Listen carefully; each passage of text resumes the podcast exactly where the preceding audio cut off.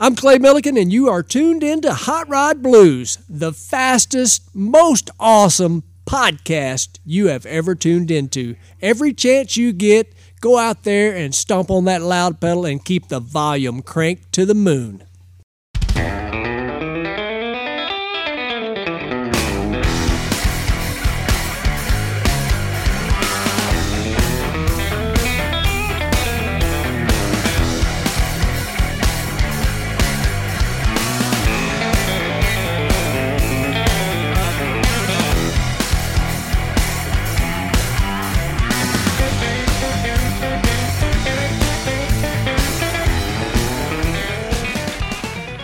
Welcome, everybody, to episode 15 of the Hot Rod Blues podcast. I am Sean Brereton with Auto Enthusiast Network. I'm Sean Young with Kingfish Metalworks. Mike Abbott, Steel Rose Metal Co. Javier Agustin with Bomber Steel Customs. Yes, and we have a special guest this episode, and it's probably one of the greatest hot rod guys, fastest people in the world. Definitely been over 400 miles per hour more than any man on the planet, Mr. George Poteet. Thank you for coming. How you doing? I'm doing okay now. Yeah. I know this is not something that's comfortable for you, so I really appreciate you coming and talking to us. It's it's an honor for us anyway, and you can't speak about Memphis hot rodding history without talking about George Poteet. So. Yeah, well, I don't know if I buy all that or not. Yeah, you're a humble guy for what you do, but we definitely appreciate it, and everybody knows who you are for everything that you've done for the hot rod industry for sure, and heck, Bonneville for that matter. So, well, I've got more out of it than I've put into it probably. All I've ever tried to do is have fun and not ever grow up, and I've gotten old, but I hadn't grown up. Well, speaking of that, so like we were talking about, where are you from originally? Mantachie, Mississippi is where I went to school, Elwoma County, and the northeast part of the state down there, Mississippi. Were you farmer, or was your parents farmers, or what? How? Well, my daddy was what we called back then a sharecropper. Okay. He never owned any land, but he farmed, and I was raised on a farm. In my lifetime, I've plowed with a mule, not a whole lot, but I was raised, before cotton pickers were invented, and I was raised out in the country on a farm. Yeah, very cool. And so, like, when did you come to the big city? I moved to Memphis in 1970. I took a job up here in a company up there, and I stayed there 52 years before I retired. Ever since. Wow. So you graduated from high school down in Mantachie? I graduated from high school in Mantachie and went to what we called back then junior colleges, or I think they're called community colleges now, Etowah County Junior College, and then I ended up going to Memphis State when I moved to Memphis. But I got somewhat of a formal education, not real good, but a little bit. Yeah. So you didn't graduate from Memphis State, or you did? Yeah. You did. What was your major? Business. Okay. Yeah. That's perfect. Well, yeah. I was going to say, I guess you did okay there then. Yeah, it didn't have anything to do with cars and racing. I learned how to race, work on cars, and race when I was, Fulton Dragway when I was 14, 15 years old. And back when I was growing up, we had to work on cars to have a way to go. Yeah. Back then you had three modes of transportation: a bicycle, a horse, or a worn-out car. Yeah. So I graduated from a bicycle to a horse, and then I decided it would be easier to try to keep a car running than it would try to catch a horse every time you wanted to go somewhere. But I took you know, shop in high school, learn how to stick weld and, you know, build things, and everything else is just trial and error. You go to the drag strip and break something, you have to go home and fix it. Yeah. Did you have a group of guys that you went down to the drag strip with and stuff? Do what now? Did you have a group of guys that you hung out with at the... No. No? I graduated, there was 20 people in my class. You didn't, where I came from, you didn't live close to anyone. You know, yeah. I guess the closest one of my peers lived 3 miles from me. Wow. You know, he and I piddled around a little bit with, you know, old cars, but I really did it by myself. Yeah. So, how did you get into cars? Was your parent, your dad into cars at all, or was it just something you just all of a sudden picked up?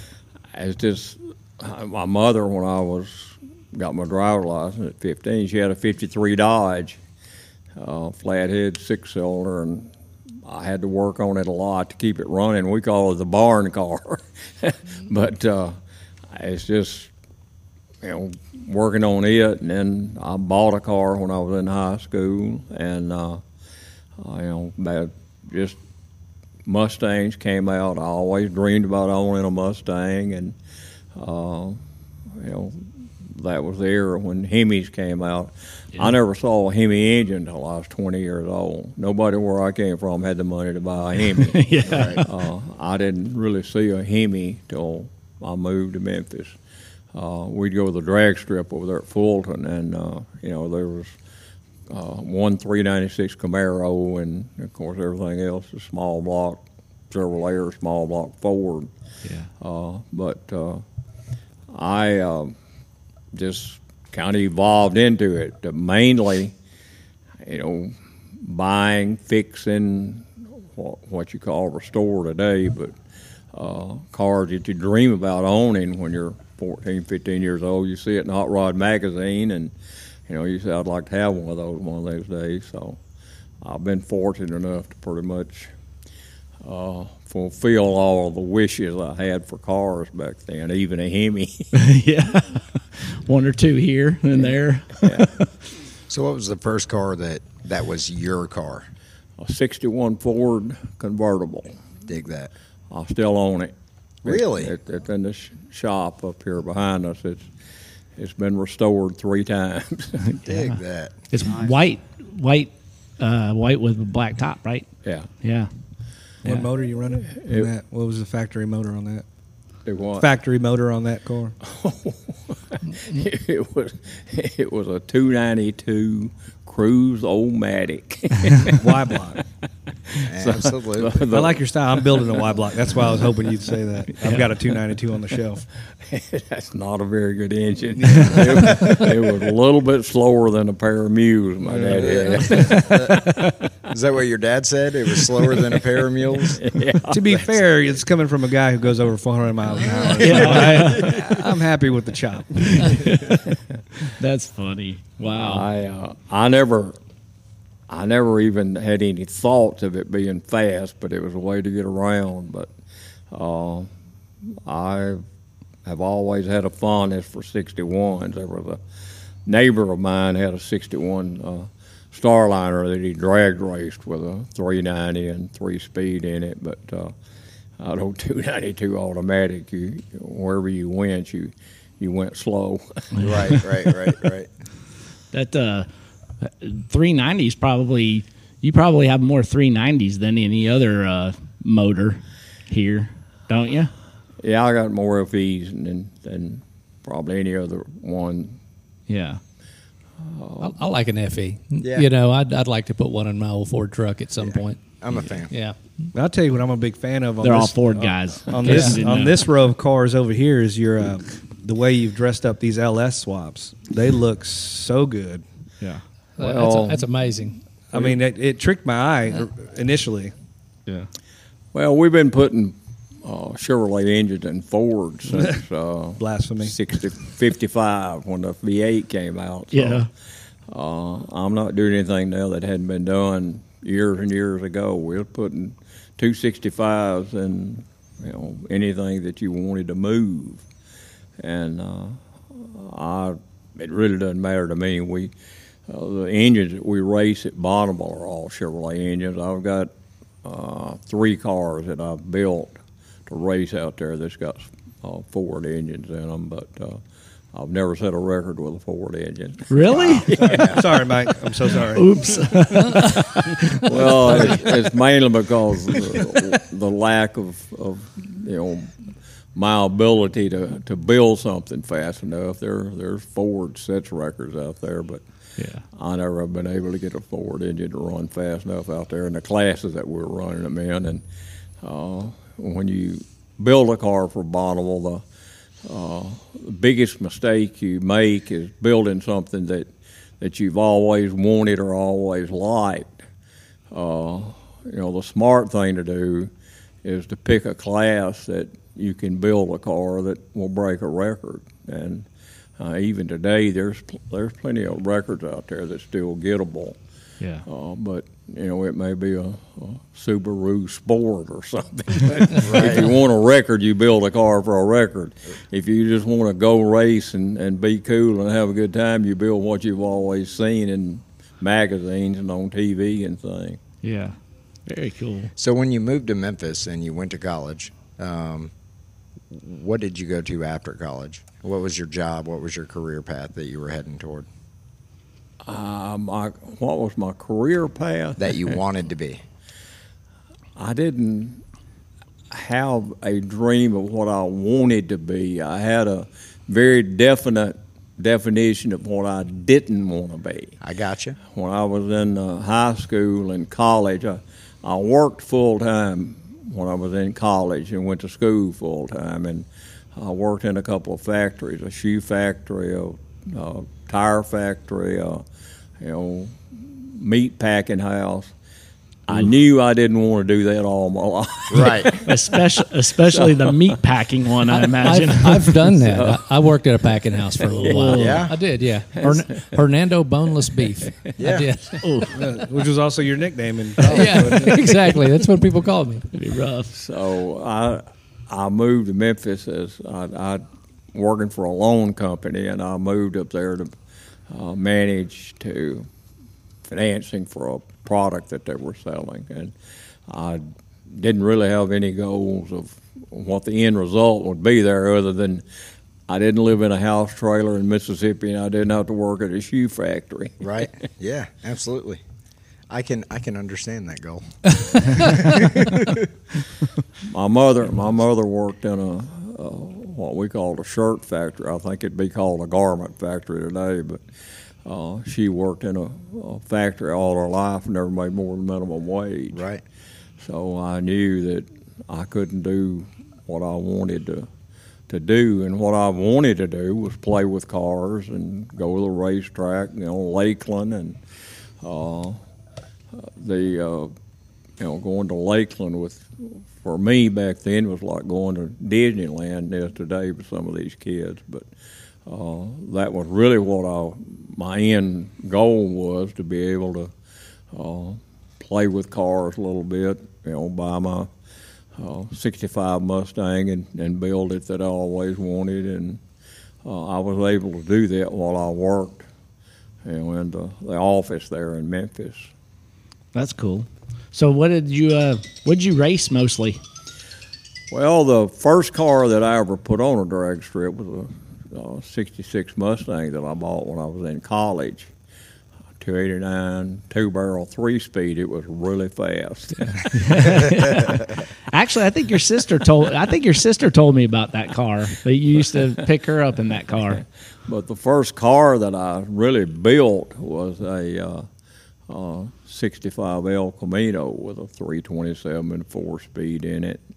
And it was real fast, but when I moved to Memphis, I put everything I owned, a wife and two kids and everything we owned, in that 65 El Camino and a 65 International half-ton pickup truck and moved it. But wow. The El Camino was always, you know, to me, my first car that I raced. Yeah. Well, that's cool. So did you ever get into like racing, like Well, no. you were just no. I've never been in a drag race to where there was, even a trophy offered. You go to Fulton or Myrtle or Blue Mountain Raceway, and you make maybe 2 rounds. I never made more than 3 rounds in my lifetime on Saturday night at a drag race. But you're running a 65 El Camino with street tires, and back then your goal was to get a car under 15 seconds, and if you could get it to, break 14, you were a professional racer. But we still, these cars you buy today off the showroom, you can run 10, 11-second cars now with a factory warranty still on it. Yeah. Back then, even the fast cars, your Hemis and 396 Camaros and things were running 12, 13-second quarter mile. Yeah. And, today at Bonneville, we're running 2 second quarter miles. Right. 2 second quarter miles. Rolling start. Yeah. Yeah. He doesn't have to worry. He doesn't have to worry about a red light. Yeah. Right. So that's cool. So what was the tipping point? How did all this come to be? Well, I was in Memphis living up there, and you can't have stuff like this in big cities, not just Memphis, but anywhere, because you get broke, shops get broken into, and your tools get stolen. And I had a partner that bought 5 acres of land down here, married a woman from Holly Springs, and he built a house down here, and there was 5 acres of land next to his house that I bought and built the first shop down here, and 40 years ago. And I'd come down. I had an apartment in it that I would spend the night on the weekends down here, and I'd come down here on the weekends and work on cars, and had a lift in it and a stick welder. I had, had dream come true. So I bought 5 acres of land and built a shop down here, and over the years I've just added to it a little and built another building and bought another 5 acres, and I've ended up with a little bit of land here and several buildings. Yeah. So you started a shop down here like 40 years ago? It's wow. 40, a little over 40 years ago. Man, that's a long way to go though. That's a long time. I mean, it's a long way to travel to get. Speed limits were lower back then, too. Yeah, right. Not that you can. Well, it was a long way there because it was still 2-lane roads. Highway 78 was a 2-lane road from here to Memphis back then. Yeah, exactly. But it was halfway between Memphis and Myrtle. I was going to Myrtle Drag Strip every Saturday night. There you go. That's the real plan. By then, I'd graduated. I was the official starter of Myrtle Drag Strip, so I considered myself right in the same class as Buster Couch with NHRA. Buster Couch. You don't even know who Buster Couch is. I know who Buster is. We've talked about Buster on the show. Is that Buster's? That's his shirt. Oh, that's cool. 2 episodes ago, is it the Clay Milliken one? Clay Milliken, Clay Milliken. Yeah, we were talking about it with Clay. It's funny, I was thinking about it the other day for some weird reason. I was talking about Buster Couch, and I was talking about a time where he was on the back of a truck, and I couldn't remember, and he fell off the back. Like, there was a truck that was doing something. It was one of those wheel standard trucks, and he was having trouble getting it to launch or whatever, and Buster hopped up on the rear bumper and did one of those, and the guy goosed it, and Buster went flying back. He busted it. Yeah, Buster busted, yeah. So it was pretty bad. So what year did you join the Memphis Street Rods? Oh, I don't even remember. It's been 40 years. Wow. I bought a little A model. Actually, I bought a 37 Ford in, I guess, 1980 when I got the first street rod that I owned, and I joined the street rod club that winter. I bought the 37 at the Street Rod Nationals that they had in Memphis in 1980, and started going to club meetings. And that by that November, I was an official member of the Memphis Street Rod. Yeah. So was that kind of your first introduction into hot rods, and kind of what started this? That was my first foray into hot rodding. Yeah. 37 Ford with a. It had a small block Ford engine in it with a Corvair front end under it. I don't know if you've ever driven a car with a Corvair front end under it, but yeah. That was real high tech back then. That's right. An independent front end, and it. You still have a picture of that car readily available? Or?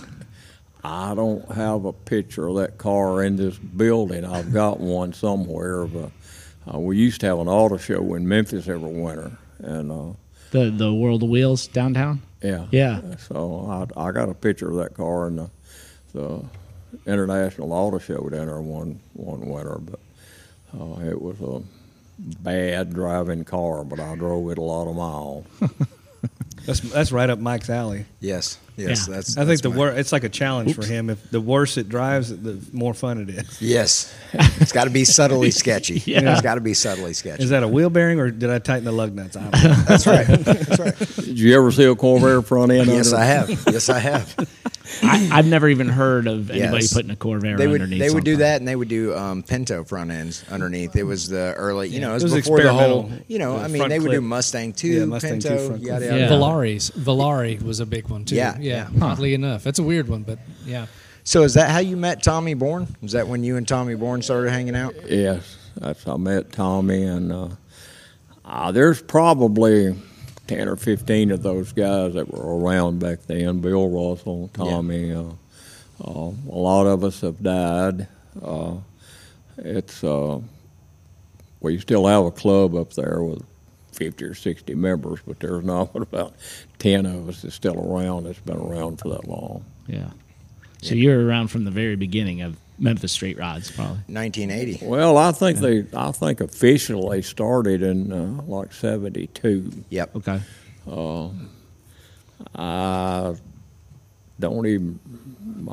They had what they call the Memphis Rodders back then, which was the predecessor of the Memphis Street Rods, and a lot of the guys that were in the Memphis Street Rod were in the Memphis Rodders, but it was, I think the Memphis Street Rod started right at about the same time as NHRA did. Okay, that makes sense. Yeah. Vernon and Gilbert Bug was some of the first members of the Memphis Street Rod. Okay. I think Gilbert was in Memphis Rodders, wasn't he? I think Vernon was too. Are they? Yeah, okay. They were both Rodders. Yeah, they were both Rodders. Very cool. Yeah. Yeah.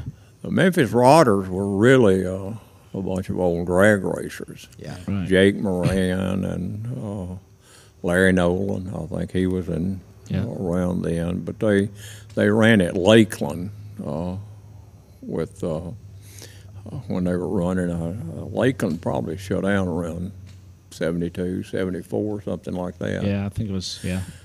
But they were living the life that we all dreamed about back then, running, altereds and little front-engine gassers and things. Yeah, Ray Godman and all those guys. Yeah, very cool. So I've heard a million stories, of course. I know you can probably imagine that. A million stories about how George Poteet became George Poteet. I've heard a million stories. I don't know how many of those are true. So I was told that you came up with something and patented it, and that's how you became what you are today. Is that true? Well, that's where I made my most money. I didn't come up with it and didn't patent it. It was actually taken out of a garbage can and Canada. Really? Get out of here. And the guy that owned the company that I worked for brought it to me and wanted to know if I could build one. Yeah. So I took a saw and cut it apart and I can build this. See, so, reverse engineered a piece of garbage. I'm going to start dumpster diving as soon as we get back to Memphis. I know, right? I was elected vice president of manufacturing. Really? Immediately. immediately. I went to Sears and Roebuck and bought a drill press and a bandsaw, and became a manufacturing person. Wow. Dig that. That's crazy. Sears only knew now. Yeah, right? Yeah. But that was the water filtration thing, right? Yeah, the reason he brought it to me, though, is I was the only one in the company that even had any hand tools, so or knew how to use them. So Sears is in on that again. Everybody always goes to the hot rodders because they're like, oh, hey, you know how to turn a wrench or something? Can you do this? Well, all truth be told, it was probably from you being raised a farm kid. Yeah. All truth be told, they knew you could fix a tractor. They knew probably. Well, I started driving and working on a tractor when I was 13 years old. So, and my daddy had a little, what was called a Ferguson back then, or Fords now. But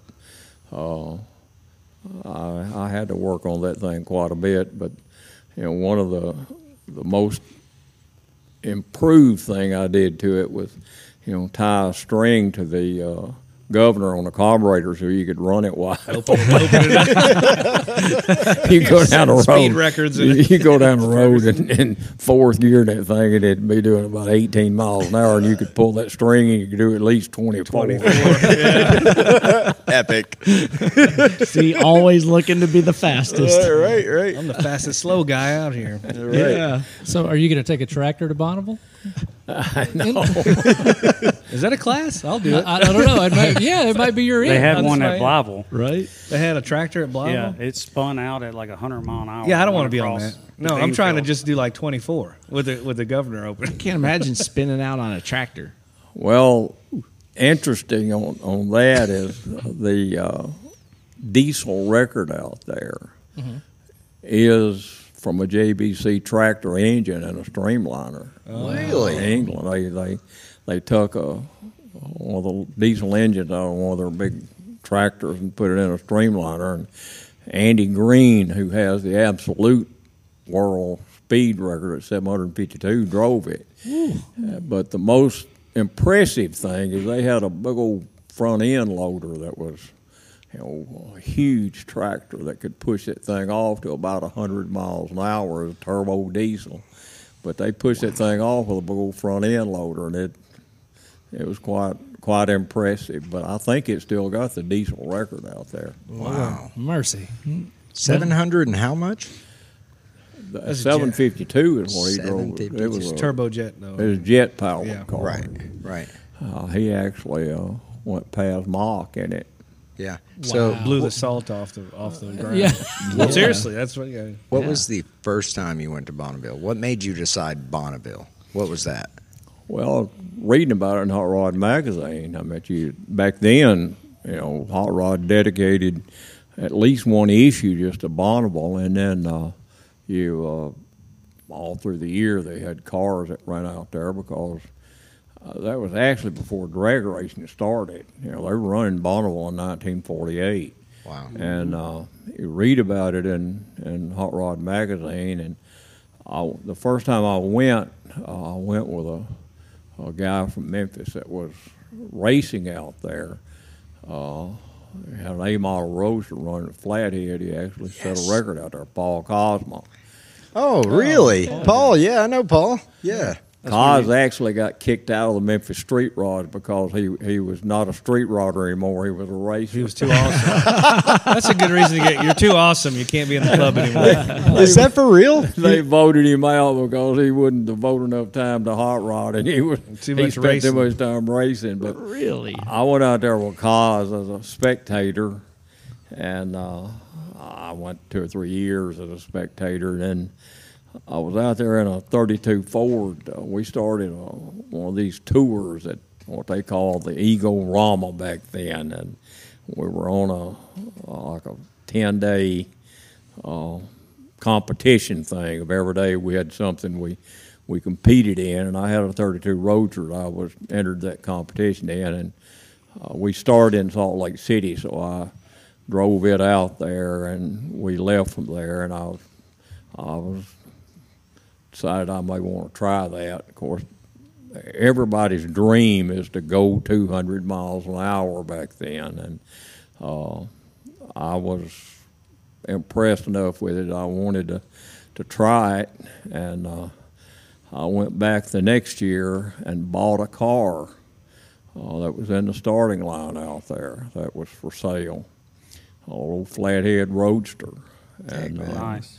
Flathead with a C4 in it, and wasn't painted or anything, so I bought it out there and brought it back to Memphis and painted it and put seat belts in it big enough to fit me. And the old boy that had it was from Denver. He'd built it for a drag car for a woman that lost interest in it, and they were out there running it. And I got it up to 118 miles an hour in my lifetime, the fastest I ever drove it. But that was my first race car, one I bought on the starting line out there for. So about what year would that be? I was in the mid-'80s. Mid-'80s, yeah. And that's the car that Tommy and Greg have today, isn't it? Yeah, it is. Yes, it is.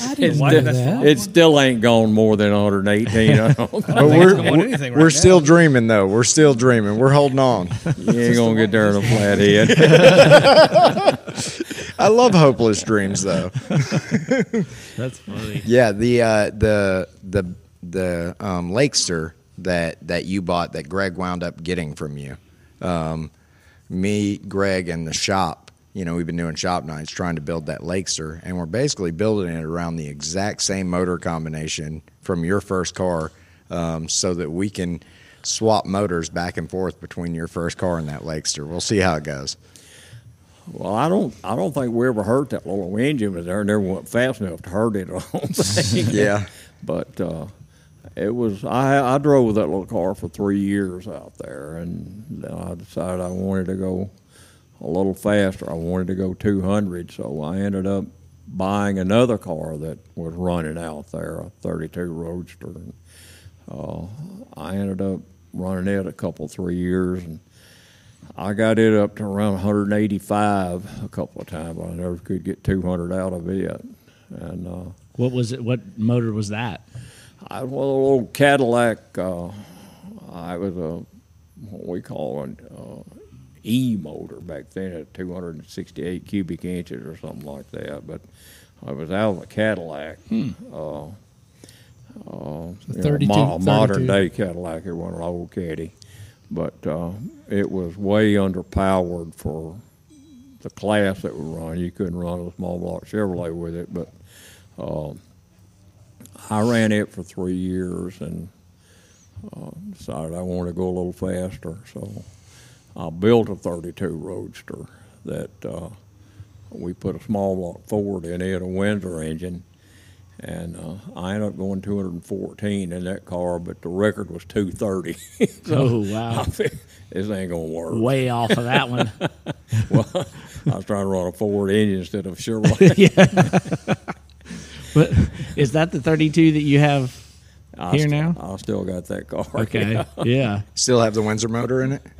It's got that Windsor motor in it. Yes. It's actually a NASCAR engine. That's, I bought it in Jack Rouse, but I still own that little car with the engine. And I probably, there's at least 25 people got their 200-mile-an-hour license in that car. Really? That's awesome. I loaned it, and last time I loaned it to a guy for his grandson to drive, they kept it 5 years out of Salt Lake City. Wow. Oh, wow. And Terry Nish, who ran a streamliner out there, his grandson wanted to race, so I sold it to him on the out there one year for $5. Wow. And let his grandson run it, and they ran a small block Ford in it, and they never set a record in it, but he I think everybody in his shop ended up going around 200 in that car. But Terry passed away on me 3 years ago, and I bought it back from them for $5. That was the agreement we had. Did you give them the exact same $5 they gave you back? Tell me you did. I got that in my pocket right now. Get out of here. Really? I got Terry's $5 bill in my pocket. Man, that's awesome, man. Wow, that's pretty neat. Yeah, I dig that.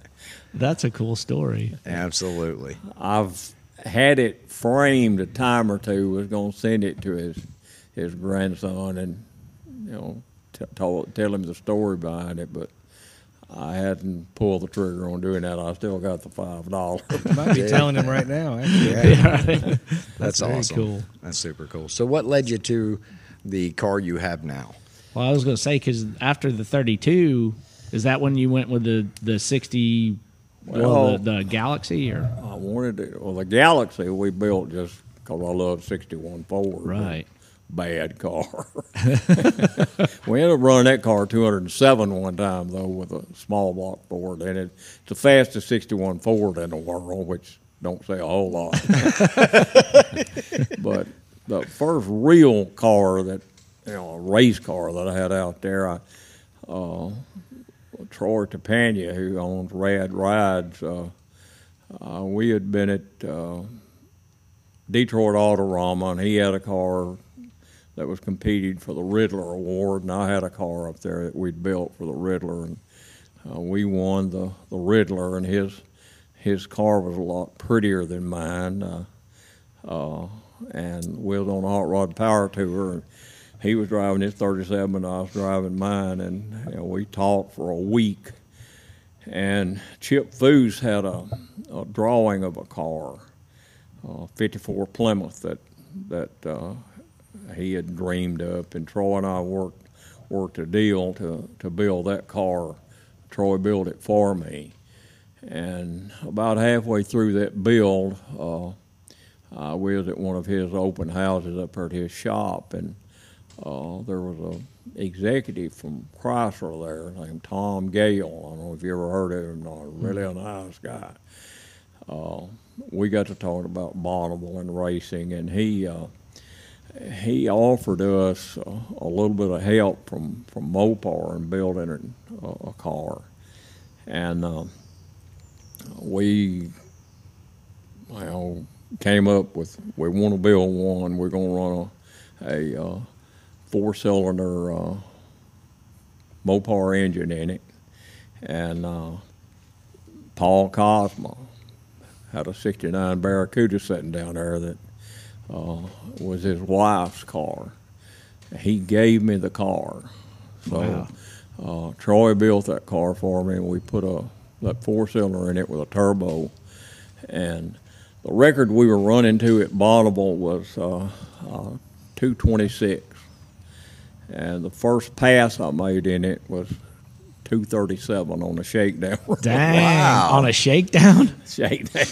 They weren't, Bonneville, the SCTA weren't real happy about us, and they've since made a rule you can't do that anymore. You can't. You got to run around 125 miles an hour on your shakedown run now. Yeah.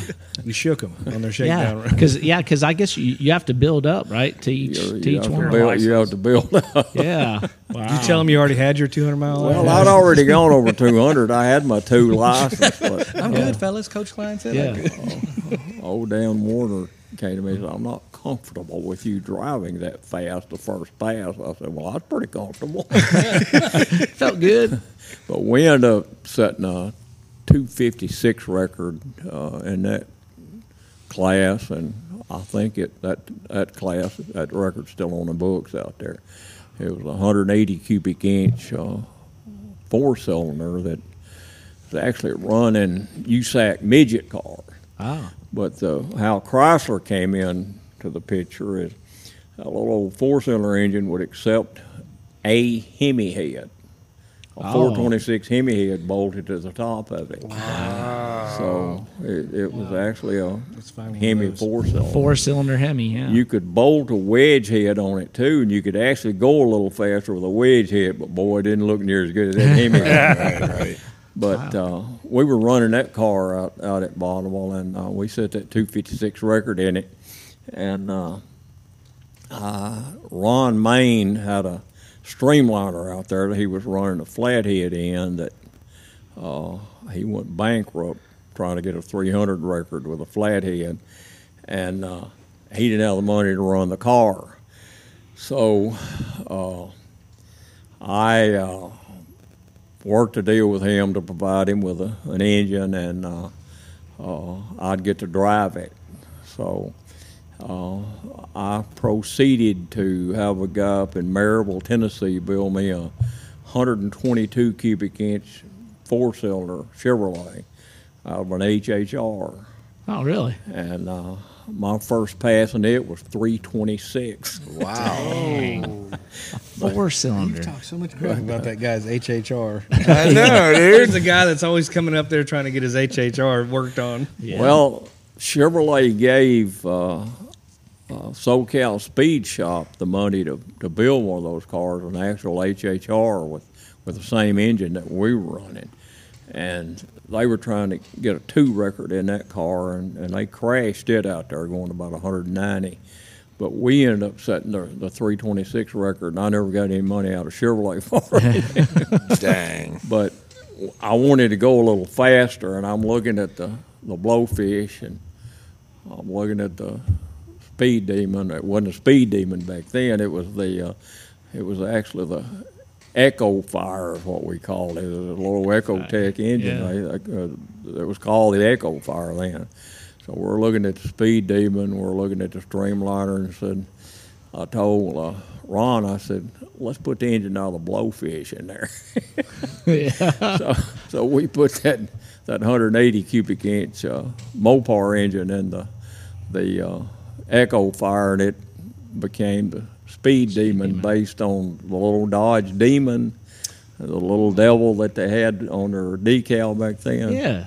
But we proceeded to run that engine 390 miles an hour. Wow. So you have been fast with a Mopar. Yes. Well, we wanted to go 400, but we never could get that little engine to 400. I ran a 392 in it one time, and but we had since put a small block, a 358 cubic inch Mopar engine in the Blowfish, and we ended up setting a record out there for 307, I think, in that car. But Jack Tapania, Troy's father, he wasn't real happy when I said, Jack, we're going to take the engine out of the Blowfish and put it in we switched it. We took it out there at Bonneville one year when we got through racing, and Ron took it to California and had Kenny Duttweiler build it for us that winter with a turbo on it. And we ran it. I've set several international records and several SCTA records with that four-cylinder in it. And we wanted to, I got in the 3 club. I got in the 2 club and the 3 club the same year out there. Wow. The 2 club with a four-cylinder Mopar, and the 3 club with that Ecotec and the Streamliner.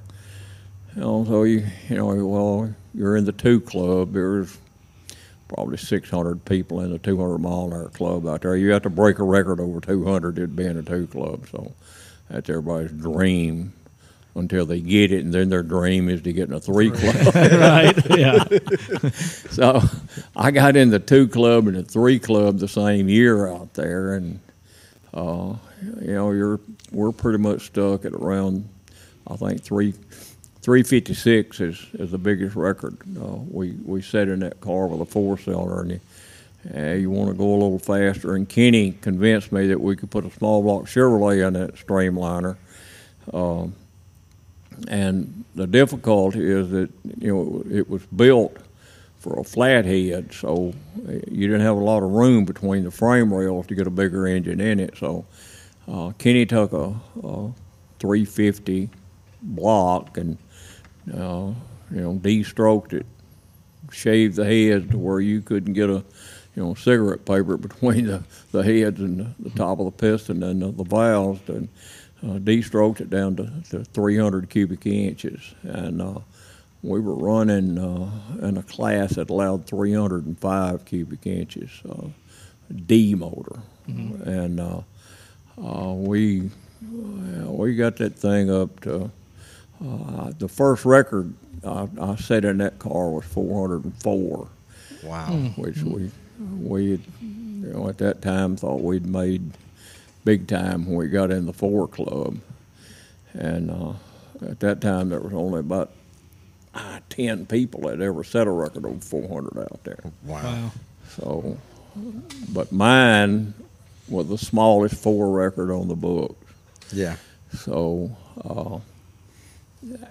I wouldn't wear the cap, the black cap. The black cap out there is for 400 club, but I was ashamed of 404. So you didn't make it. You didn't make it deep enough into the fours, huh? But Kenny kept fiddling with that little engine for 3 or 4 years, and we ended up setting a world record with that engine, I think, at 439. Wow. And my biggest SCTA record is 437 with that 300 cubic inch engine. And over the years, we've, you know, that was the, I've run ELF engine was the four-cylinder, a D was the 300 cubic inch. And, we ran a C engine at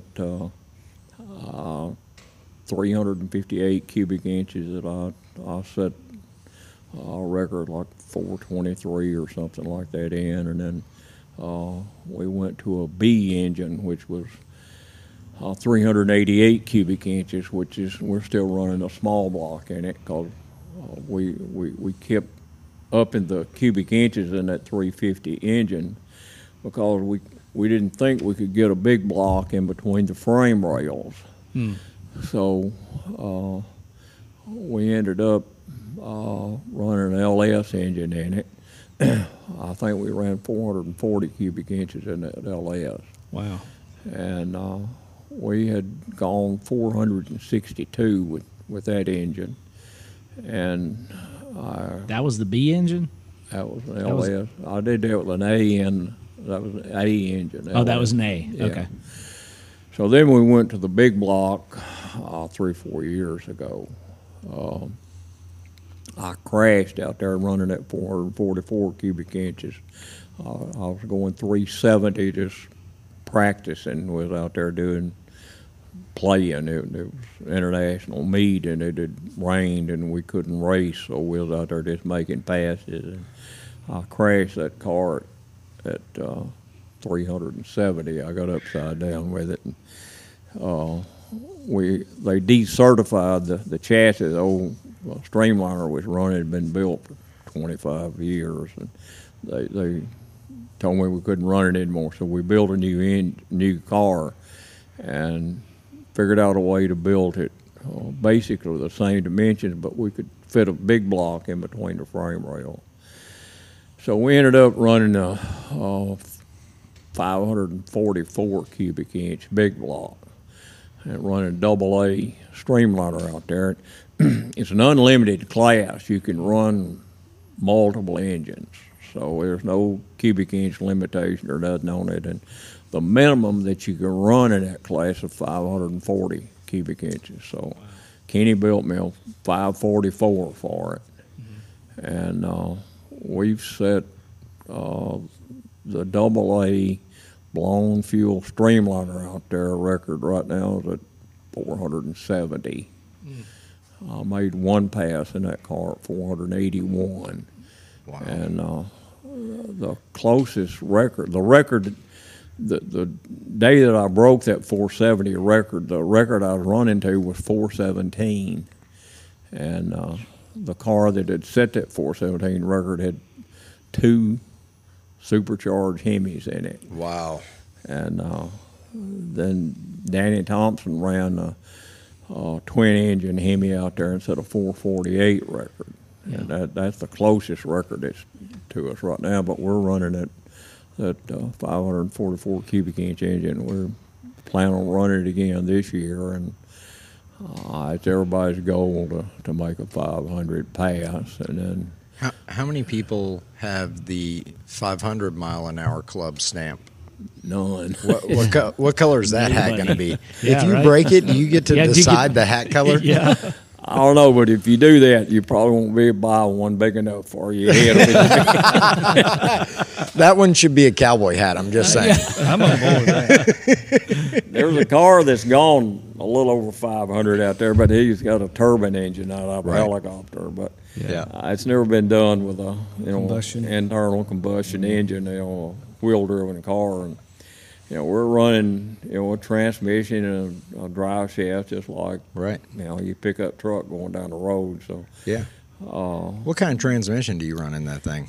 Well, Greg Liberty built the transmission just for us. It's a 7-speed. Wow. Kenny came up with the dream of, we were running, you know, like a Tremec 5-speed. Right. Breaking a lot of parts when we shifted gears. And, you know, we're using a air shifter, which you don't use the clutch, but, you know, when you shift, you're turning hopefully around 9,000 RPMs when you shift without a clutch. So, you know, we're breaking new joints, drive shafts, clutches, rear ends, pinions, you know, anything could break, we were breaking. So Kenny came up with the idea of we need more gears, so Craig took the challenge and made us a 7-speed. And is that based off of the Tremec? It's actually 2 4-speed. He had the CNC, the case, but it's got the gears out of 2 4-speeds in it. Wow. And of course, it doesn't have a reverse in it. Right, but, of course. But he had to CNC the machine, but the gears he's using is out of 4-speed, a 5-speed transmission. Yeah. But I think I bought 3 of those transmissions. I've converted the Blowfish to that 7-speed transmission.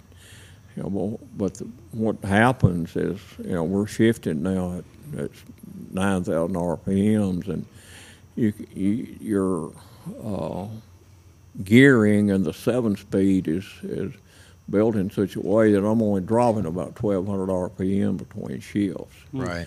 So it doesn't take you long to get back up to the 9,000 when if you shift and drop back down to 8,000. Yeah, it don't take you long. What's red line on that motor?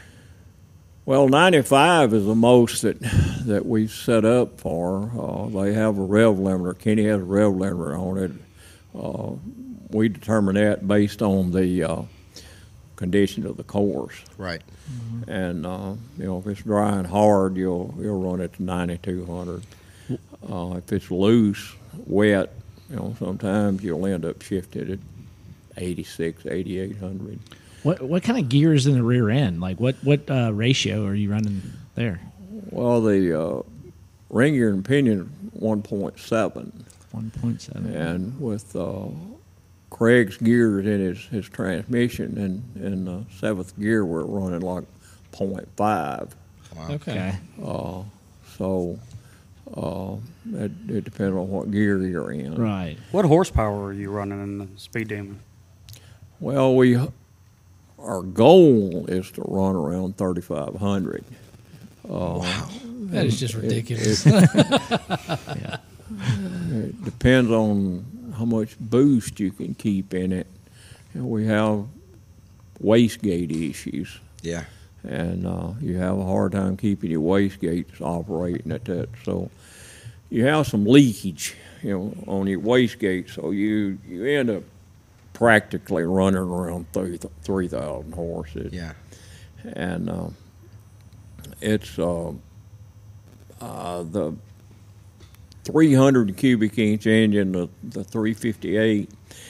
We run around 2,200 horses in those engines, and that's the most fun and the easiest to drive because it doesn't spin the tires as much, and you know, it's easier for me to drive. Right. And you can run the small block up to your 9,000 RPM shift point, you know, a lot easier than you can the big block. And the small block we were running. Probably around 30, 35 pounds of boost. Wow. We need to go 500. I've got to have at least 50 pounds of boost for 12 seconds. Yeah. Are you going to go 500 this year? He's already picking out his cowboy hat. They say we are. They say we are. Somebody told me that one of your motor guys was a flathead guy, too. Is that true? Oh, Ron set the up until last summer, he had the biggest flathead record ever on the books. He ended up setting a 302 record in a flathead out there, which had never been done. Yeah. And, of course, it bankrupted him. Well, that's a flathead, right? Well, he's going through a $50,000 engine ever pass. Jeez. Absolutely. But it was called the Flat Fire back then when I first started talking to Ron about partnering with him, and it was a flathead, and it was pretty hot. So it was a flat hot fire, and then it was the Ecotec, and then there's a Speed Demon, and it started out as a Lakester, right? It was a Lakester originally about 30 years ago. Yeah, and then with a flathead in it. Yeah, wow. What so what's keeping you? What's limiting you guys from like saying throwing a 632 in there? Or something instead of run the 540. Well, you run out of room. Yeah, you got 5 miles. You have to stop at 5 miles. If you were able to run an international course, which I meant cubic inches. What instead of running the 540, the 540 cubic inch motor, what's limited double? Yeah, what's to stop you guys from throwing big cubes at it? Well, the car we built. The chassis is not wide enough for it to fit down in between the frame rails. Okay. And it'd be easy to make the frame rails bigger, but then you got to widen the body. And the package that we've got is so aerodynamic. There's not any lift in that car ever, and we got real good airflow across the top of it and a lot of downforce. So you don't want to be messing with your aerodynamic part of it, So the aerodynamic is the most important thing that you're trying to accomplish out there. Okay. And the reason it's like an airplane. It wants to fly. Cars want to get airborne out there. Yeah. Right. So we've got our car design to stick to the ground, to stay on the ground, yeah, for sure. So, where did you go through the engineering for the wind tunnel and all that?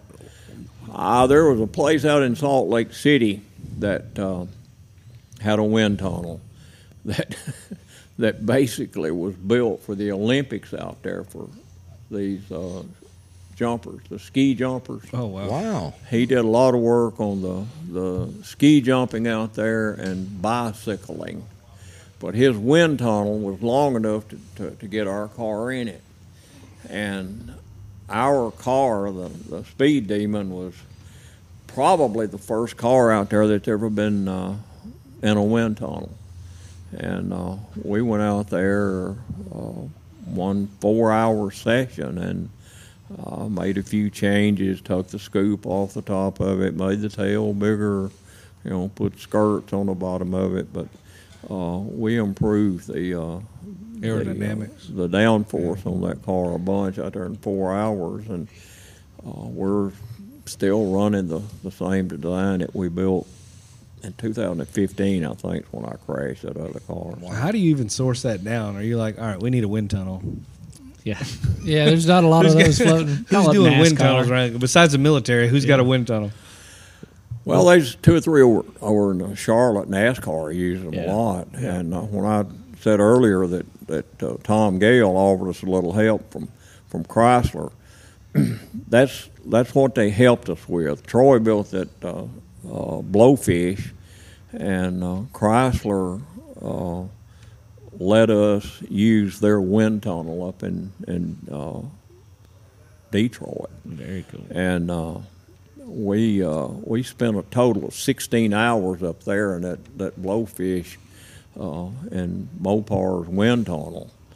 They got a wind tunnel that's probably in a 300,000 square foot building up there. It's big enough. Just the actual wind tunnel is as tall as this building is. Dang. Where their wind tunnel is basically about the same size as this building, and what it is a big fan in the front of it, blowing across the car. It's all computerized down in the basement, and It's a lot more advanced than the one we used out in Salt Lake City. But there's around here, the closest place you can go now to get a car in a wind tunnel is over around Charlotte. But right. Those wind tunnels over there are 40 feet long. Wow. Our car, you know, we had to have a wind tunnel that's about 60 feet long. And why that guy had such a big wind tunnel for bicycles and right. ski jumpers. At least get them in there multiple at a time. Yeah. Right. You're in position one, you're in position two. Right, right. I don't have all day. Hurry up. He's a really nice guy, and he was real reasonable on what he charged us to do that. But he went bankrupt. He's not there anymore. Dang. Couldn't get enough motorcycles and bicycles in there. Yeah. Wow. Most of the wind tests that you have now is done by computers. You'll build a, 1/48 scale of a car like you want to run, and they'll set it on a table like this and take a hairdryer and blow across it. Really? A fraction of the cost. Yeah, I've seen that. We actually, in the Mopar wind tunnel and this one in Salt Lake City, they actually use a smoke stick where they turn the fan on and you walk around with a smoke stick and you can actually see what the wind is doing coming off the tail. And there's several things that you have to pay attention to with your aerodynamics out there. One, you don't want any lift. If you don't want to fly, you want to stay on the ground. So you got to have downforce in your car. And the ideal place to have the most downforce is about 55%. From the front end of the car. Really? So you've got downforce there, and then you got to have a good wind behind it so that your parachutes will open. If you got a vacuum back there and you pull your parachutes, nothing's going to happen. It's going to follow you. It ain't going to blossom. Right. Wow. So you gotta. I never thought about that. You have to use your downforce for traction when you take off. We're going, at the first mile, I'm going 225 miles an hour or so. I know you've seen the big wings and things on drag cars. We don't use a wing. We actually put a wing on that car in the wind tunnel to test it. And we felt like that it had more drag and would take more horsepower to push the car than not doing the wing. So we were able to get enough downforce without the wing, but part of your speed is the downforce that you have on the back of the car to keep the tires from spinning. Right. And then, the other thing, like I said, with a parachute, you got to be able to get your parachute out and with a long enough lines to it to where it's far enough behind you that it's clean air behind it. And you got to be able to measure how much wind you're getting underneath the front of the car. Right. Because, again, they'll stand straight up, 90 degrees angle up. If you get air under them, they're going to fly. Right. Yeah. It's like an airplane. Yeah.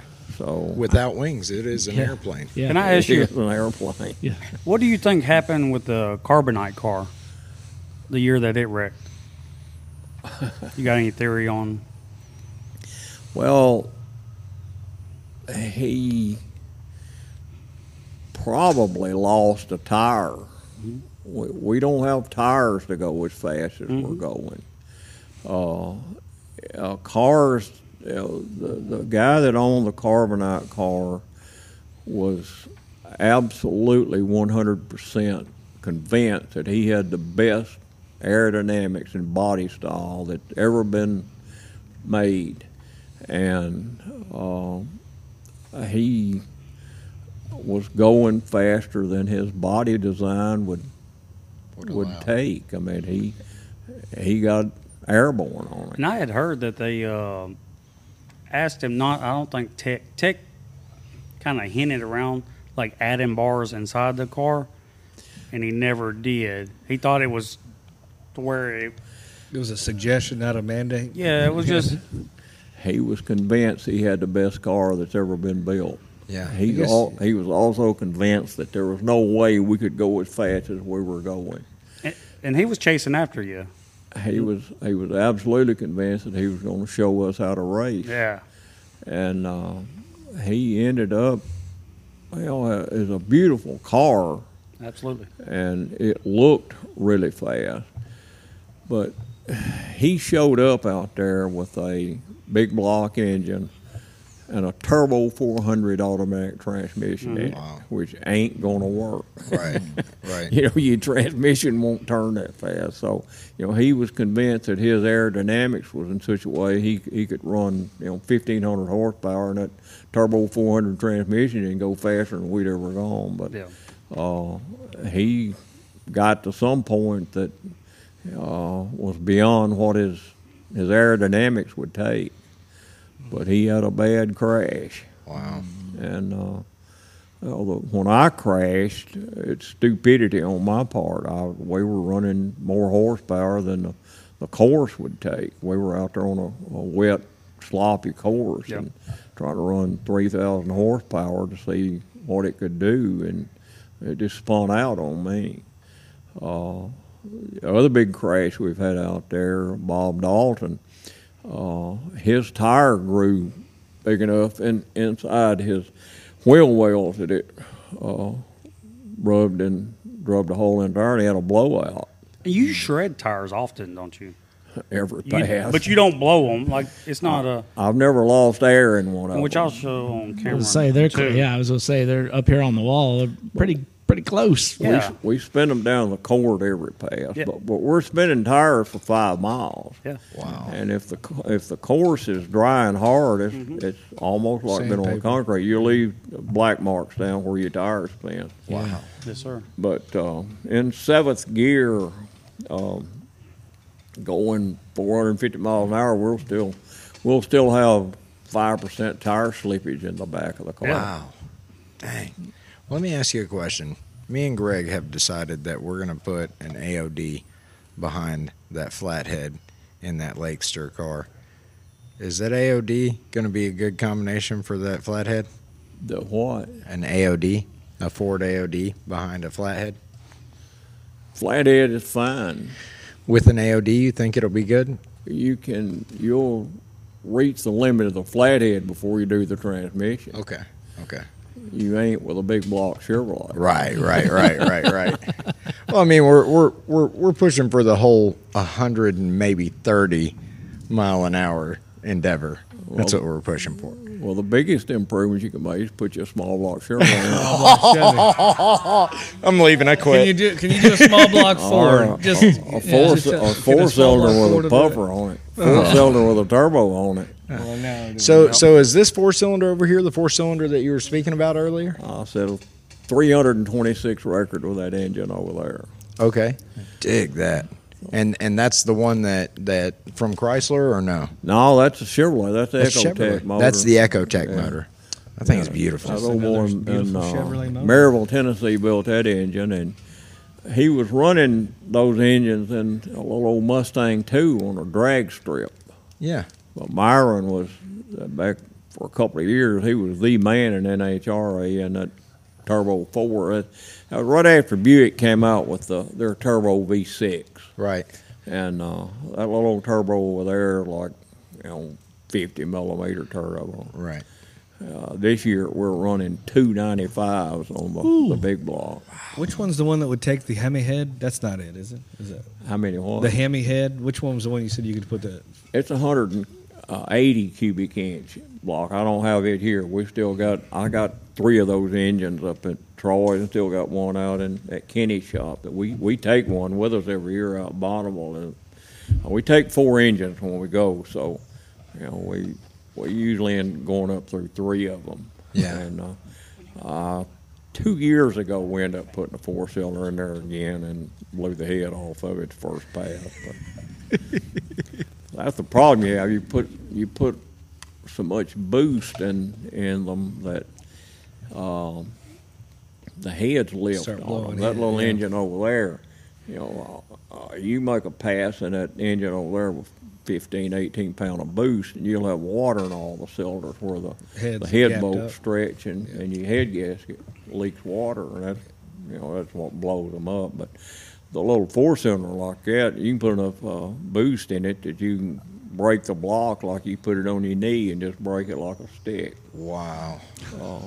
You know, I know if you know anything about engines, the head bolts are very, very important, and that's really what makes you go fast, your heads on any kind of car. Yeah.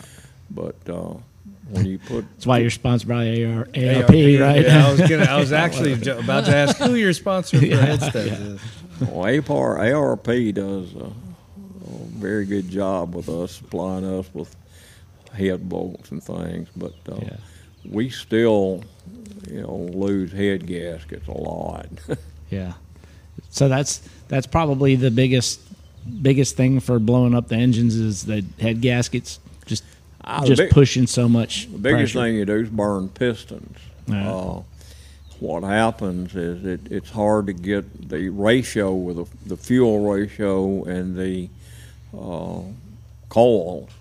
You know, so if you run a car lean out there, you end up put more fire on top of the piston than you have fuel in it. So you got a direct flame going to the top of an aluminum piston. You'll burn a hole in it about the size of $0.50. Yeah. And then you pressurize your oil pan, everything with the compression from the engine, and end up blowing everything, valve cover gaskets out, oil pan gaskets off. You know, then you lose oil on, you know, 1,800-degree headers. We run alcohol in our engine, so you know, we try to keep the exhaust temperature under 1,800 degrees. You know, but you spray oil on an 1,800-degree header, and it's fire. Yeah. It's fire. Yeah. But that's... and that's cool, you know. We have heat problems. You know, we would like to keep the exhaust temperatures in around 1,500 degrees. I imagine with it being such a tight, confined space, how you can keep that thing cool because it's so tight. You have a big intercooler that, you know, before we push off every time, we pack it full of ice. We don't put water in it; we fill it with ice.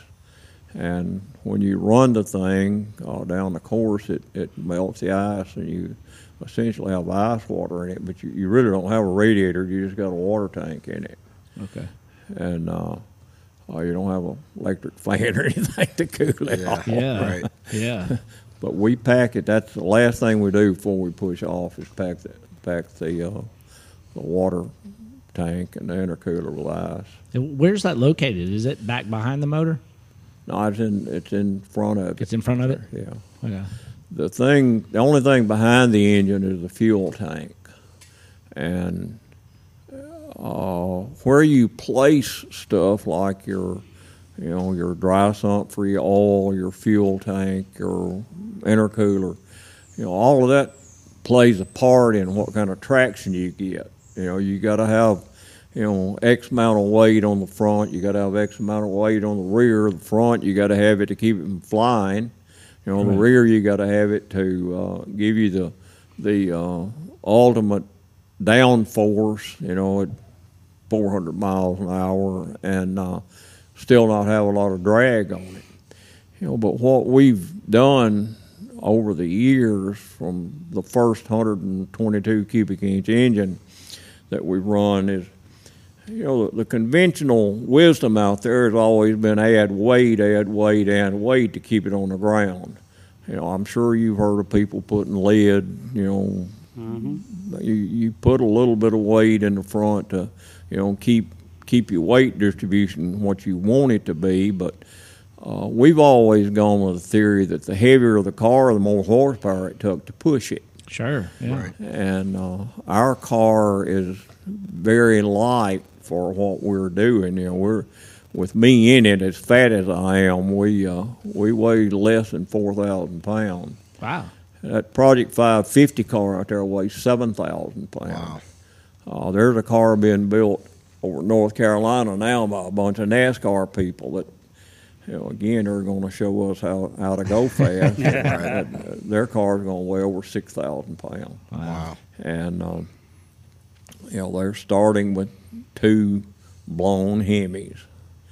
And that's the biggest mistake they've made. They should have gone with 2 blown big block Chevrolet. Yeah. But show up with a winning combination next time. But we have always gone on the theory of a lighter car and less horsepower. The less horsepower makes it easier for me to drive because it don't spin the tires as much, and it makes the engines more durable. You know, the more horsepower you got, it's like a top fuel dragster and a pro stocker. The more horsepower, the more crap you're going to break. For sure. Know, you, and you're going to break stuff when you get, you know, 3,000 horses there, you know, 500 cubic inches. There's a lot of things going to go wrong in a pass. And, yeah. But we've been real successful with the package that we run with the weight ratio front to back, the, you know, the center of gravity. The you want the gravity of the car down as low as you can get it, so you end up putting, you know, everything you can down low inside the chassis, and even. You know, when we built the new car after our crash, we put the turbos down a lot lower than, you know, because they weigh them. Those 2 turbos weigh 150 pounds. Wow. You know, when you put all the accessories and trim accessories and with it, so you know you have to have your center of gravity and center of your pressure. And most people that run out there with cars like we're dealing with. Never heard of center of gravity. They know what center of gravity is, but nobody knows what center of pressure of a car is. You know, and the center, the pressure on the car has got to be just past the center of that car. You got to have a little bit more on the rear than you do in the front, but you got to have enough on the front that it don't lift on you.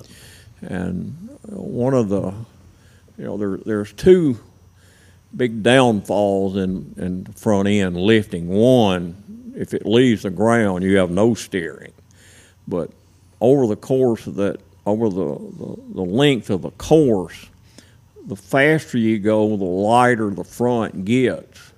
So when you steer the car, the tires you're steering with doesn't have traction. They lose traction. The softer it gets in the front, the less friction you have between the tire and the salt. Right. You know, so.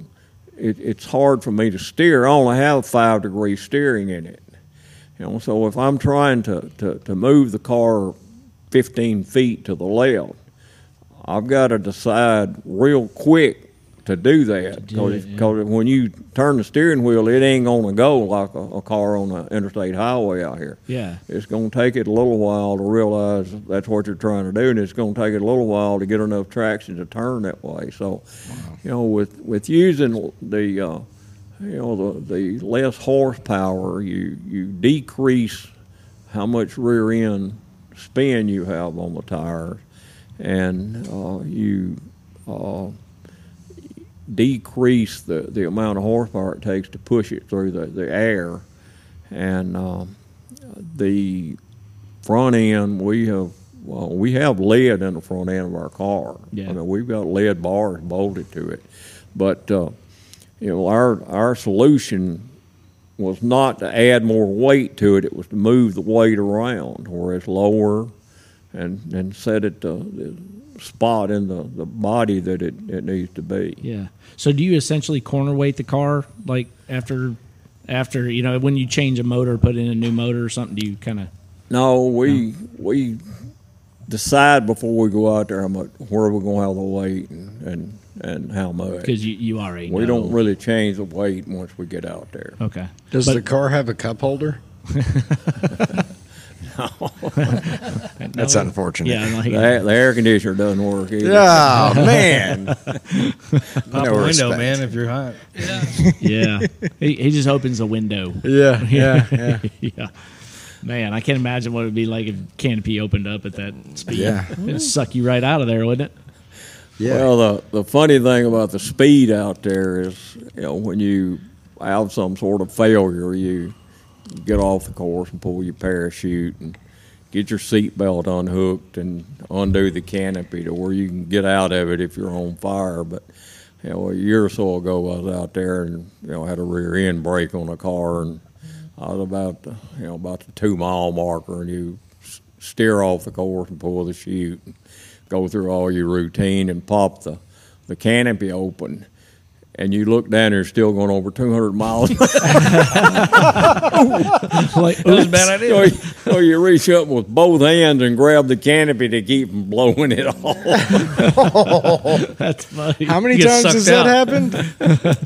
I only did that once in my life. Yeah. I almost ran over myself one time in an Oldsmobile I had. Kind of doing the same thing. Yeah. I was running out of gas and was going to jump out and run and push it, and didn't realize I was going about 35. Oh, my God.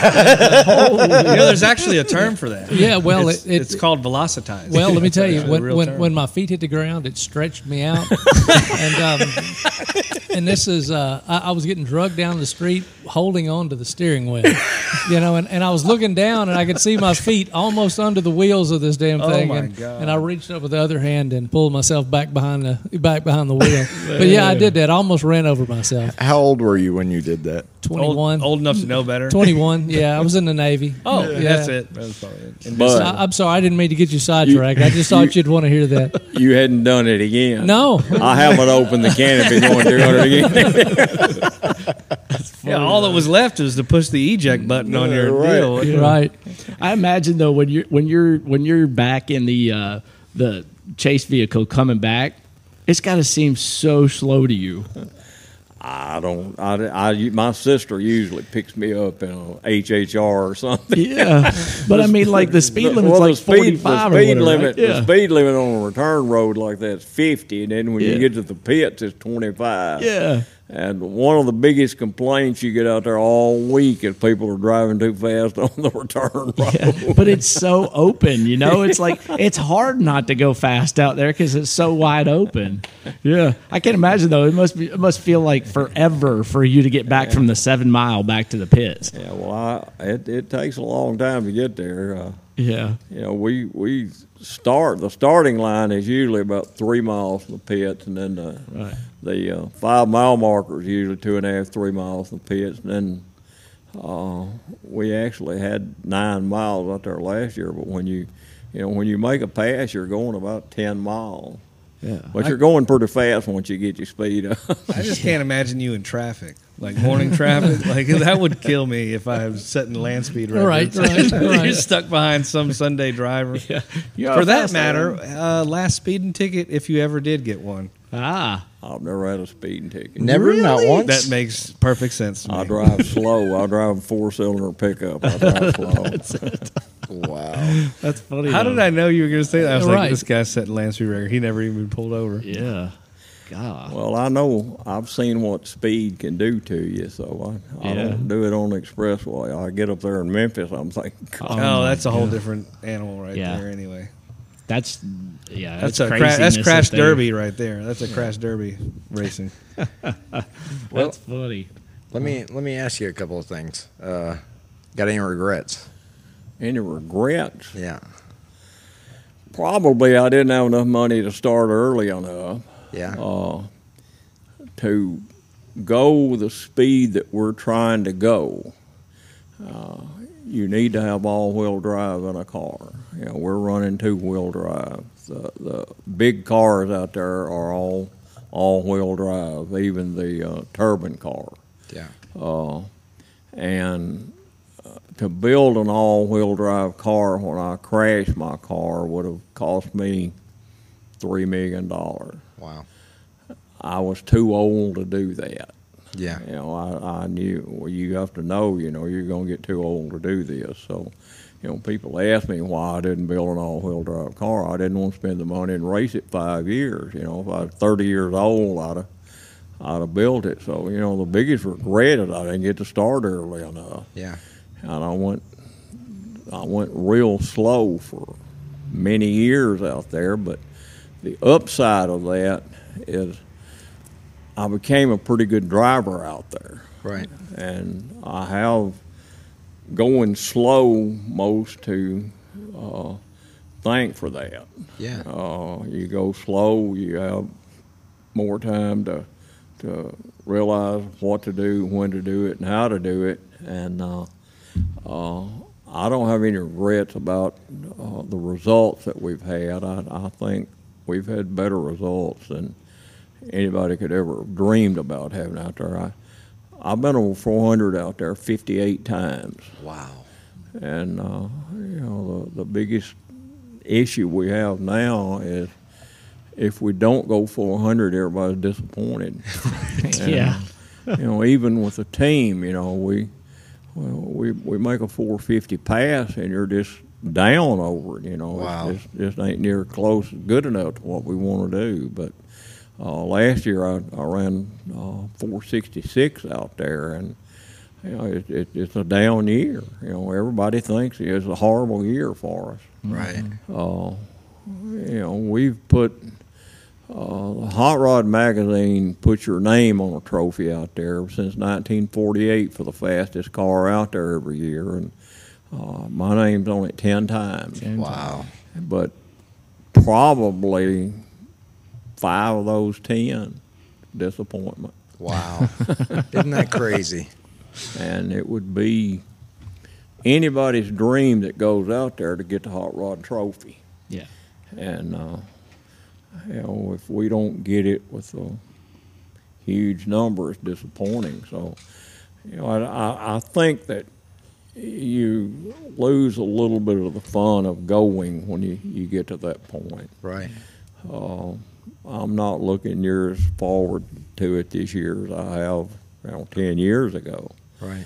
But the challenge is still there, and, you know, we've sat down and figured out what we could do different to go a little bit faster. And, you know, I think we can probably have a pass of 500. I don't think I can get a record over 500 out there on a 5-mile course. Right. Everything would have to be just perfect, and I haven't had a perfect year out there yet. Right. I'd like to have one before I quit, but you know, the biggest disappointment you have is you prepare all year. You know, you spend the money to get everything, buy all the parts, get everybody out there. And twice in my lifetime, it's rained us out. You didn't even get to make a pass. Right. So yeah, that's the biggest regret you have. Sure. Yeah. That was back-to-back years, though, wasn't it? Yeah. It was 2016 and 17? Yeah. Yeah. 14 and 15, I think. Is that what it was, 14 and 15? That's the biggest disappointment you have is to get ready, get up for it, and then just say, well, we can't run. That's, wow. It's too wet. Yeah. I got another one. What does your family think about it? Well, my grandson thinks it's great. Yeah. My wife ain't real keen about it. How long you been married? This time, 30 years, 31 wow. years. That's I've been married more than once. Yeah, me too. Yeah. No shame there. I got a 13-year-old grandson and a 9-year-old great-grandson that goes with me out there, and they... be honest with you, they're the reason I'm going this year. Great grandson, that's epic right there. If they weren't for them, I wouldn't go this year. They want to go, so yeah. And then I've got, you know, a team out there that has really, really worked hard for 25 years now. That I've gotten all the glory for it, and they've done all the work. Right. And I feel like I owe it to them to try to get the ultimate goal. So right. We'll see how this goes. But my family, you know, ain't real crazy about me doing it. Yeah, for sure. I would imagine. I would absolutely imagine. Did you ever dream for half a second being a 13-year-old kid in wherever that is, Mississippi, and I've never been there, and I lived this area my whole life. But did you ever dream that you would be where you're at today? I never had a dream, no. I never even had a dream of running a car at Bonneville. I had a dream of going right. and seeing it. But, you know, one of the most vivid things that I remember in my lifetime is when Craig Breedlove went 600 out there and went off the end of the course, and that Spirit of America's, you know, nose down in the water, and him sitting on the tail of it waiting on the recovery team. That's an awesome picture. Waiting on him to pick him up. Yeah. I've never seen that picture, but I want to see it. It's awesome. It was on the cover of Hot Rod Magazine. Yeah, I'll edit it. You'll see it. Talk about when he stuffed the nose. Yeah, it's awesome. In the thing, in the lake. Yeah. Not awesome that he did it, though. Yeah, right. Well, I tell you, though, George, you know, from when I was telling my family about coming down here to meet you and do the podcast, we watched some of the YouTube videos. And, you know, it wasn't that they were just blown away by, you know, someone was able to do this. They were shocked that you were from here. Really? He's from here? That guy's from Memphis? Yeah. Yeah, Memphis. We do that. Yeah. Well, let me tell you this. There's a lot of people in California shocked about it. Right. They California. Right. They thought they owned all the records out there. That's what I'm talking about. For a rude awakening. They've already They were not real happy with a Mississippi boy coming up there and taking their trophy. There's more away than one rule out there has been made for us. Yeah. That sounds about right. So when you got records, wasn't it like the first time and like, or maybe even forever, that I heard that it's been this side of the Mississippi? Isn't that true? Yeah. Epic. Come on, man. That's awesome. Taking it over. That's funny. Well, when I was first started going to Bonneville, Cos had that record, I think 153 with that flathead, and that was just unbelievable. You could even go that fast, and you know, comprehend going that fast in a flathead. You know, I didn't even realize what a flathead was back then. I've never, you know, cared much for a flathead myself. You ain't got no horsepower around them. That's why I say Greg and him's wasting their time. Poor Mike. You make Mike feel bad. You're not trying to go 480 miles. They look cool. Yeah. It'll sound good, too. Yeah, I love flatheads. I'm a flathead guy. Yeah. I love them. Yeah. They sound cool. I like old motors. I can't help it. Yeah. Sorry, man. He cut me down with my 292 earlier. Yeah, right. But, I mean, you know, that's why they got all these LS motors that look like Fords out here that, you know. That's because Ford is prettier. Nice and easy. Yeah. Yes. Not new ones. What are you driving, Sean? What's in the driveway there, Sean? Yeah. It's an ugly Ford motor on that thing. Oh, I don't know about that. Yeah, I got a Ford with a Chevy motor in it. So there you go. There you go. It's all that's the way to make it go fast. It's all fun, man. I'm just glad y'all have motors. Well, yeah. So, George, going back to hot rods, do you have any idea how many hot rods you've had built? I don't have a clue. Wow. I couldn't tell you how many I've had built. You get wrapped up in these things, challenges of these awards, trophies. You know, you read about people winning them, like the America's Most Beautiful Roadster, been going on for 100 years out there, and been passed around with those California guys, you know, forever. And you think, well, we can do that. And the car that I had out in Salt Lake City with that Eagle Rama, you know, Rod and Custom Magazine came up with that deal, inviting 10 cars out there for competition of, you know, gas mileage, drag strip, stop, and stuff like that. And I contracted with Dave Lane. I said, Dave, we can build a car that will win that. First time they'd ever had it, so, you know, they had their rules, and of course the rules is if you finish first place in a category, you got 10 points and 9 for second. And I told Dave, said, let's build a car that we get third place in every one of them, and we'll win. And we did. And but when you're trying to build a car for the America's Most Beautiful Roadster or the Good Guys Street Machine of the Year, all of them were big cars like that I've had built were built for a purpose. Most of the cars that I built, though, was something I saw in Hot Rod Magazine in the 60s and dreamed about, and you know, I'm still into that kind of car, the nostalgia type you know, steel wheels, little hubcaps. Right. I don't like cars with 20-inch wheels on them, but I've been fortunate enough to have probably 10 different builders build cars for me that have all done a good job. I've not had a real bad experience with any builder, so yeah, I've been real fortunate there. But I've had a lot of cars built, and I've still got more than I need. But once you build them and drive them a little while, the challenge is gone. I'll move them and build another one. Yeah, yeah. So, is there anything left on your list that you really want to build?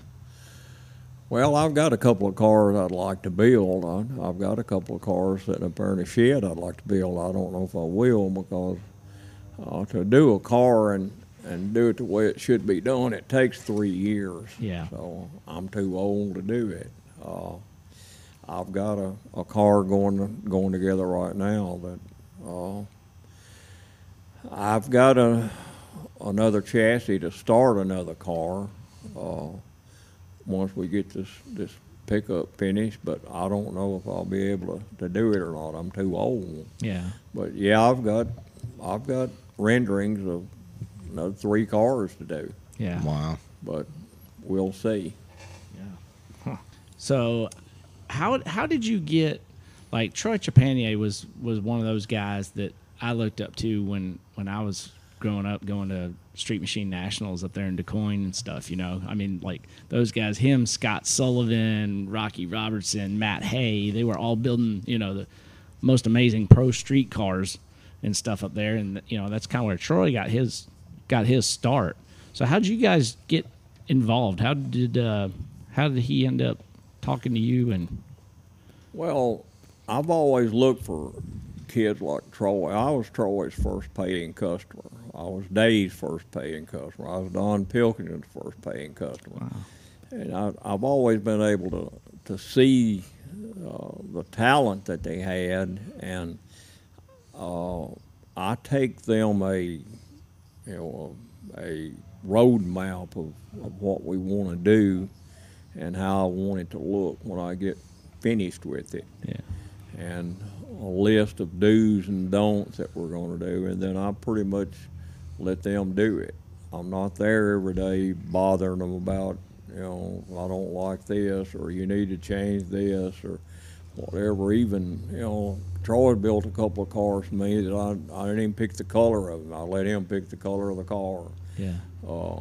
But the biggest deal is to pick you out somebody like that you've seen some of the work, the quality that they do, and then you determine, you know, how they work and how they conduct their business and what kind of talent they have as far as what's tasteful and not tasteful. And Do you essentially kind of sit and interview them? You know, I mean, like, when you're first sitting down to talk to them about a car, do you kind of look at it that way, or have you already pretty much just from meeting them and talking to them here and there, you've kind of got an idea? Well, we talk, but it's not an interview process. Yeah. You know, they try to get out of me what I want to end up with, where you want a 32 Ford highboy, or you want, you know, and the kid that I deal with has a lot of talent and a lot of the gift of making things look the way it's supposed to look. Yeah. But we don't, you know, you'll talk. I mean, I've talked to Alan probably 20 times about this next project that we're supposed to have. Yeah. And, you know, I talked to him this week about a 35 panel truck we've got down there and what my idea of what it would take to do it. And then you let him put his opinion on it and what it needs to do. And, you know, and the big thing on something like a 34 Ford panel truck is, you know, I'm old enough I need independent front end. Reason for that is, you know, power steering, rack. You know, traditionally you wouldn't think of that on a 34 Ford. You'd want a straight axle car. Right. You know, so I sat down and talked to Alan, you know, I know we need to put a straight axle, but how can we do it and fix it to where I can drive it, and not just drive it, but enjoy driving it? Yeah. And, you know, you watch things like roadkill on television. You know, and David and them will build an old car and drive it down the road, but you have to sit there every minute you're watching. There is no way that you could enjoy driving a car like that. It looks cool going down the road, but it's horrible, you know, to drive it down to a worn-out Jeep like they do or something. So, you know, I'm discussing with Alan how we can build this car that it's functional for me and meet his expectations of what it's supposed to look like. Yeah. You know, so then you make a decision as, you know, do we need to go forward with it, or we just need to look at another project? Yeah. And we're still talking about the 34 Ford. I don't know if we can put an independent front end on that truck and make it acceptable with the hot rodders. Yeah. You know, you can make it acceptable with the gold chain people, and that's right. People that, you know, don't know anything about a car. They know more about jewelry and Rolex watches than they do a car. But, you know, the goal is to build something that if anybody walks up to it, they're going to say, I really like that, but I would have done this different. You know, right. You want to build something that anybody walks up to it, so it's perfect. Yeah, wouldn't change a thing. Yeah.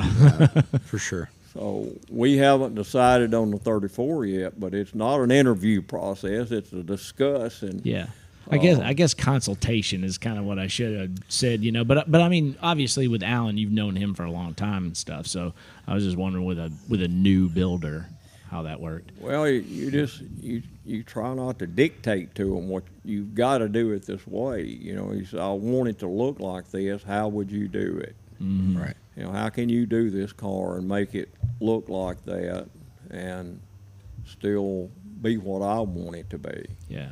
But we've built some pretty good driving, riding cars. That Nova. In my lifetime. Yeah. But, things like the Terena that Troy built for me. Yeah. He didn't know what a Talladega was. He'd never heard of them. Yeah. You know, I took him a book up there of the Talladega Torenos and NASCAR and made him read it before we even talked about building it. Yeah. So we could see what we were trying to end up with. Yeah. But it you know, gives you a lot of satisfaction to take a guy like Troy that he never watched a NASCAR race. Yeah. He has now because they have that track up in Chicago, and those drivers come down to visit his shop now, but he didn't know what a Talladega Terena was. But, you know, a kid like Alan, I've known him since he was in high school. Yeah. And it's incredible at the talent he has for recreating some of the old stuff that we had back in the 50s and 60s, and it worked now, where it didn't back then, but nobody would say it didn't work back then because it was so cool to own it. Yeah. Like a flathead in a race car. Yeah. Right. No, that's cool. Yeah, because Alan's he's kind of an old soul, but I mean, he's not that old, right? He's probably 50. He's around 50. Yeah. He's about the same age as my boy. Yeah, it's 150 years old. Oh, shut up, people. He's not that They always old. Say I'm 150 years old, so, yeah. Yeah, but I mean, really, I mean, he's not a super old guy like it, but he's still got kind of that old soul where he likes the old stuff. I mean, I like his styling a lot for the same reason, because it's you can tell it's Alan Johnson build. You know? Yeah. So the Ford truck back here was his, right? Alan built that truck. Yeah, that's cool. And the reason for that is, you know, nobody had done one that was really nice. Yeah. People do 55, 56s, and I like 57s. I've got a 57 car, and I took that truck to Allen, and I had it rendered. Eric Brockmeyer does drawings for me, and I told him what I wanted it to look like, and Allen, you know, took the drawings, and you take a picture of the car and lay it beside the rendering that Brockmeyer did, and it looked like the same car. Yeah. So, wow. Eric Brockmeyer is amazing. Yeah. But does he do like art outside of renderings? Do you know? I don't know. I've met him a time or two, but yeah, I'm so old I wouldn't know him if he walked in the shop there. We'd talk on the computer. I don't know him. Yeah, I'd like to meet him. We're friends on Facebook or whatever, but I know he probably doesn't know me from Adam. So, but that'd be a really cool guy to meet, to figure out how, like, I'm always amazed by artists in general, and just people who can go and have this vision of what a car should look like. It's pretty amazing to me. Well, the deal with a guy like Eric is he can look at something like this 34 panel truck and tell you the doors need to be longer on it. Yeah. Well, that's easy to say. Right. You know, so then you take it to Alan and say, how can you make these doors longer? Well, it just weld a piece in the door. Well, I don't get it. You got to move the door post. Yeah, that's right. And then you got a, you know, the 34 we did, Eric drew it up with a 2-inch chop in the rear instead of the front, because it don't look right. You know, it looks like it's going downhill too much. And, you know, it's the same thing with, you know, 32.5 that's over here that Dave built for me. We put 32 Roadster quarter panels on that 5.1 coupe. Huh. Nobody's ever done that before. Yeah. Well, if you know anything about 32 Fords, and you walk up to it, you can say, "And there's something different there." And then you point out, and once Roadster quarter panels, there's a little bit of difference in the wheel opening and around the gas tank in the back, but it's just enough to make the car look different from any 32 Ford that was built. Yeah. Now, there's probably been 100 of them built like that. Yeah. You know, but I bought 2 quarter panels from Brookville Roadster, and had Dave put those Roadster quarters on that 5.1 coupe. Very cool. And it's just, you know, little things like that. You know, moving the gas tank up on a 32 Ford just an inch to close the gap between the body, the rear of the body, and the gas tank. You know, and you walk up to a car that you've, you know, what we do is cut the frame rails and pie it and put a jack under it and just raise the gas tank up and then tack the frame back together. But if you walk up to a car like that the rear end's been done that way, and you walk up to a 32 Ford that's been built in a shop that don't know the difference, you know, and you say, well, why does it look so much different? Yeah. And then you explain what you did to make it look different. And little things that Eric Brockmeyer comes up with that you need to do. And you know, you can look at this pickup back here, this 57 pickup. You know, there's things done around the interior of that car, around the dash, the windshield mold, and the back window that Eric comes up with, you need to do this, you need to do this. And the front wheel wells on that car there were shortened about 3/4 of an inch. And the fronts were dropped about 2 inches to match the height from the ground that the rears are. And it's easy to draw that on a computer, but then you take it to a kid like Alan and said, can you do this? Yeah. And then they have to figure out how to do it. Yeah. But it's just like the Plymouth, the Sniper that Chip designed. You know, Troy was able to take Chip's rendering, and with Chip's advice and time he invested in it, you know, Troy was able to make that 54 Plymouth look like a real car. Yeah. And the artistic part of it is, you know, the first step. You know, the next step is getting somebody that can execute the artist part of it and still make it work. Yeah, yeah. So on the rendering, like where you said it was 3/4 of an inch or whatever on the wheel well, you know, does Eric send a kind of a list of things that you know, this should be moved in 3/4 of an inch or whatever, because like you said, it's kind of hard to tell, right, when you're looking, especially if you're looking at a drawing. He makes a rendering and he'll make notes on it, like the tailgate on the truck over there. Yeah.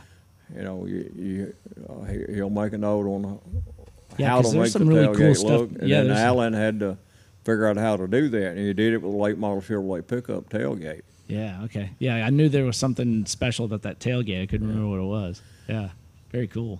Very, very cool. Yeah. Epic. Mm-hmm. Like, good. Yeah. Yeah. We've been going for a while, right? He said that he could talk for 3 minutes. Remember that? How long are we at? We're almost at 2 hours. Yeah. We're almost at 2 hours. Yeah, we're wearing you out. So, but we'll, you know, we can kind of wrap it up here, I guess, or whatever. But George, it's been awesome. And see, it was so much easier than talking for 3 minutes, wasn't it? Okay. Like, yeah. See, but I just told you, you're just going to tell the stories that you normally tell, right? Right. Well, I take pride in that I've made a pretty good living in my lifetime. Yeah. And I attribute about 90% of that to I listen good. I don't do a lot of talking. Yeah, right. Yeah. I've always been in meetings.